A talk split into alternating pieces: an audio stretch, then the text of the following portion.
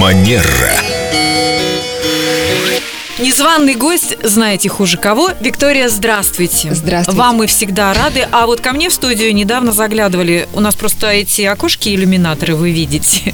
Просто заглядывают люди посмотреть, как там на Эльду Радио живут, кто работает в эфире. Мне это не очень приятно.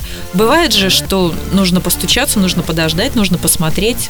Мне кажется, А Вопрос так. в том, с какой целью люди заглядывают. Если они заглядывают из любопытства, конечно, это ну, в деловой как в атмосфере аквариум, рыбки неу- плавают. неуместно. А если, например, ваш коллега к вам э, зашел по какому-то вопросу и не постучался, в деловом мире это совершенно естественно. Это И- нормально? Да, и более того, есть такое даже выражение, что в деловом мире прозрачные э, двери, потому что подразумевается, что м, там, не знаю, неважно, к руководителю даже, если вы хотите зайти, то руководитель не занимается в кабинете в рабочее время чем-то таким, Он не что смотрит должно быть сериалы, вы хотите э, сказать? скрыто от посторонних глаз. Ну, в идеале-то, в общем, да.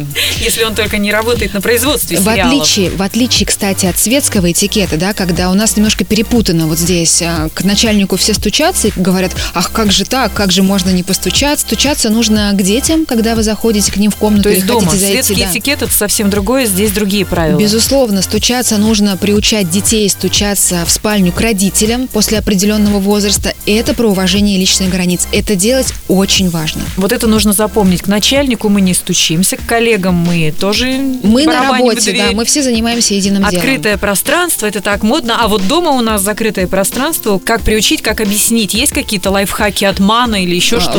Врывается кто? Ребенок? Да. А, ребенка можно приучить самым лучшим способом, это личным примером. И если родители начинают с пятилетнего возраста, ну, с младшего какого-то, стучаться к ребенку, то тогда ребенок воспринимает это лучше всего. Ну, когда, конечно, родитель врывается, а ребенку при этом назидает, ты обязательно стучись. Ну, если там играет сколько-то мегагерц, я не знаю, то и ребенок не слышит, Ну, стучишь, в такой стучишь, ситуации, конечно. тогда уже дверь пинком и а выключи музыку.